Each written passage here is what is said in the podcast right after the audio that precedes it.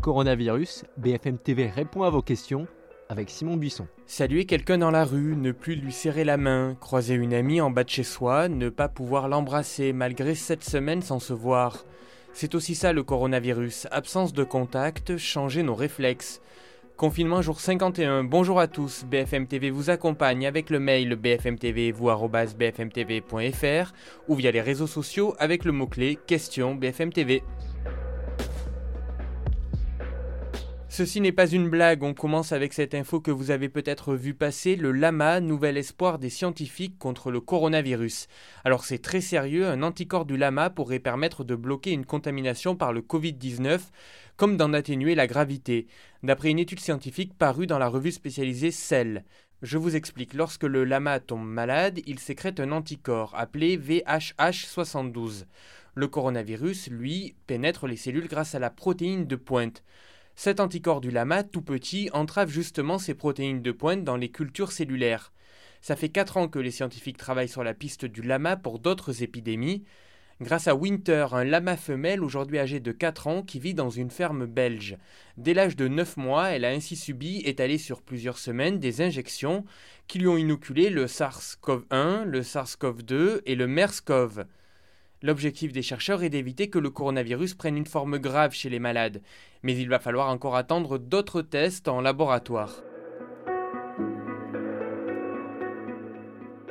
Ça approche, comment doit se passer le retour à l'école à partir du 11 mai? Alors la rentrée se fera bien progressivement à partir de lundi. Les parents doivent prendre la température de leur enfant avant de les emmener à l'école. En cas de fièvre, vous les gardez à la maison, idem pour les professeurs. Le lavage des mains devra se faire à l'arrivée à l'école, avant de rentrer en classe, notamment après les récréations, avant et après chaque repas, avant et après d'être allé aux toilettes, après s'être mouché, avoir toussé ou éternué, le soir avant de rentrer chez soi et dès l'arrivée au domicile. On évite les échanges de ballons, de jouets, de crayons ou alors on désinfecte. Il y aura aussi des règles de distanciation sociale, 4 mètres carrés par enfant, pas plus de 15 élèves par classe. Pour les personnels, le port du masque grand public est obligatoire quand les règles de distanciation risquent de ne pas être respectées, et il est recommandé dans toutes les autres situations. Deux masques par jour doivent leur être remis. Côté élèves, interdit le masque pour les maternelles, pour les élémentaires, le port du masque n'est pas recommandé, mais les enfants peuvent en porter s'ils le souhaitent et s'ils savent l'utiliser. Un protocole précis sur le papier, mais dans la réalité, est-ce que ça peut marcher? Malgré la colère de certains professeurs, de parents et de l'opposition, Emmanuel Macron, en visite hier dans une école de Poissy, s'est montré déterminé. Dans la vie d'un enfant, rester deux mois à la maison, même s'il y a un formidable travail, et je vais y revenir, qui se fait à distance, c'est quand même très traumatisant. On a des enfants qui décrochent, moins que dans d'autres pays, mais pour des raisons éducatives, pour des raisons sociales, parce que les inégalités familiales, les inégalités de logement sont multipliées dans ces périodes. Ce que nous avons à vivre collectivement, enfin, on l'a déjà dit plusieurs fois, c'est inédit. C'est inédit. Jamais notre pays a eu à décider librement comme ça de, bah, se fermer, de, restreindre la circulation. On l'a fait en citoyen libre. Et là, on doit rouvrir avec, je le sais, des incertitudes, un virus qu'on maîtrise mieux grâce au confinement et grâce à l'engagement de toutes les Françaises et de tous les Français et je veux encore une fois les en remercier, mais qui est toujours là. Donc il faut être très prudent et avec des règles sanitaires, avec un apprentissage. Donc les maires, je comprends leur angoisse, je comprends leurs questions, leurs inquiétudes, mais ils veulent bien faire, et donc il faut leur laisser le temps de bien faire et la souplesse. J'étais à l'instant avec des maires qui parfois ont signé les tribunes. Tous m'ont dit, nous on veut rouvrir. J'ai pas un maire avec qui j'ai parlé aujourd'hui qui m'a dit, nous ne voulons pas rouvrir. La rentrée des collèges doit se faire à partir du 18 mai. Pour les lycées, ce ne sera pas avant le mois de juin. Anne nous demande la crèche de ma fille va rester fermée, peut-elle être gardée dans une autre crèche via un service minimum d'accueil? La réponse est non, Anne, que ce soit en crèche municipale ou privée, comme le placement en crèche n'est pas obligatoire, il n'y a pas de service minimum. Donc si votre crèche reste fermée ou n'a pas la capacité de rouvrir à partir du 11 mai, dans ces cas-là, vous pourrez continuer à être en chômage partiel ou en télétravail. La vice-présidente de la Fédération française des entreprises de crèches et dirigeante de Cap Enfant, qui regroupe sept crèches en région parisienne, Claudia Kespillaï, relève que seulement 30% des parents sont prêts à revenir le 11 mai dans ces établissements, d'où la nécessité selon elle de rassurer les parents sur les conditions d'hygiène et d'accueil. Elle redoute aussi une forme d'addiction des tout-petits aux écrans et donc le besoin d'une forme de sevrage grâce à des jeux collectifs.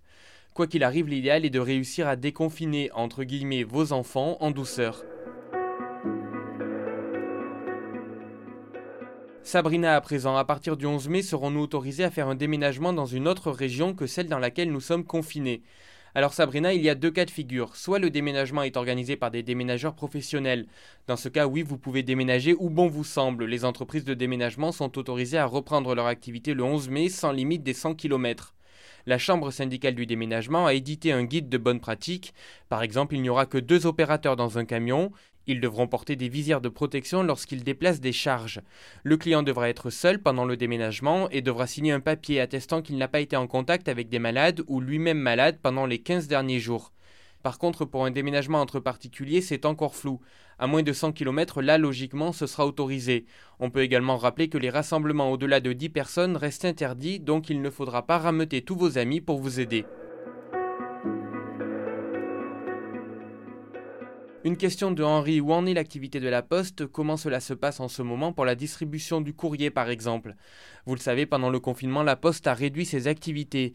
Depuis fin avril, il n'y a que 4 tournées par semaine. Mais l'entreprise se prépare à un retour à la normale. À partir du 11 mai, le facteur passera comme avant du lundi au samedi, même si le samedi restera réservé aux recommandés, aux colis et aux journaux. Tous les bureaux de poste devraient rouvrir d'ici la fin mai avec des horaires encore adaptés. Les postiers pourront aussi récupérer les envois des personnes isolées ou fragiles. Selon le PDG de la Poste, Philippe Wall, il y a encore quelques milliers de lettres bloquées depuis la mi-mars. Un quart de ces 220 000 employés ont été absents en avril. La quantité de courrier a été divisée par deux depuis le début du confinement. BFM TV répond à vos questions, vie quotidienne, santé, économie avec toute l'équipe, on continue de vous informer. Prenez soin de vous, à demain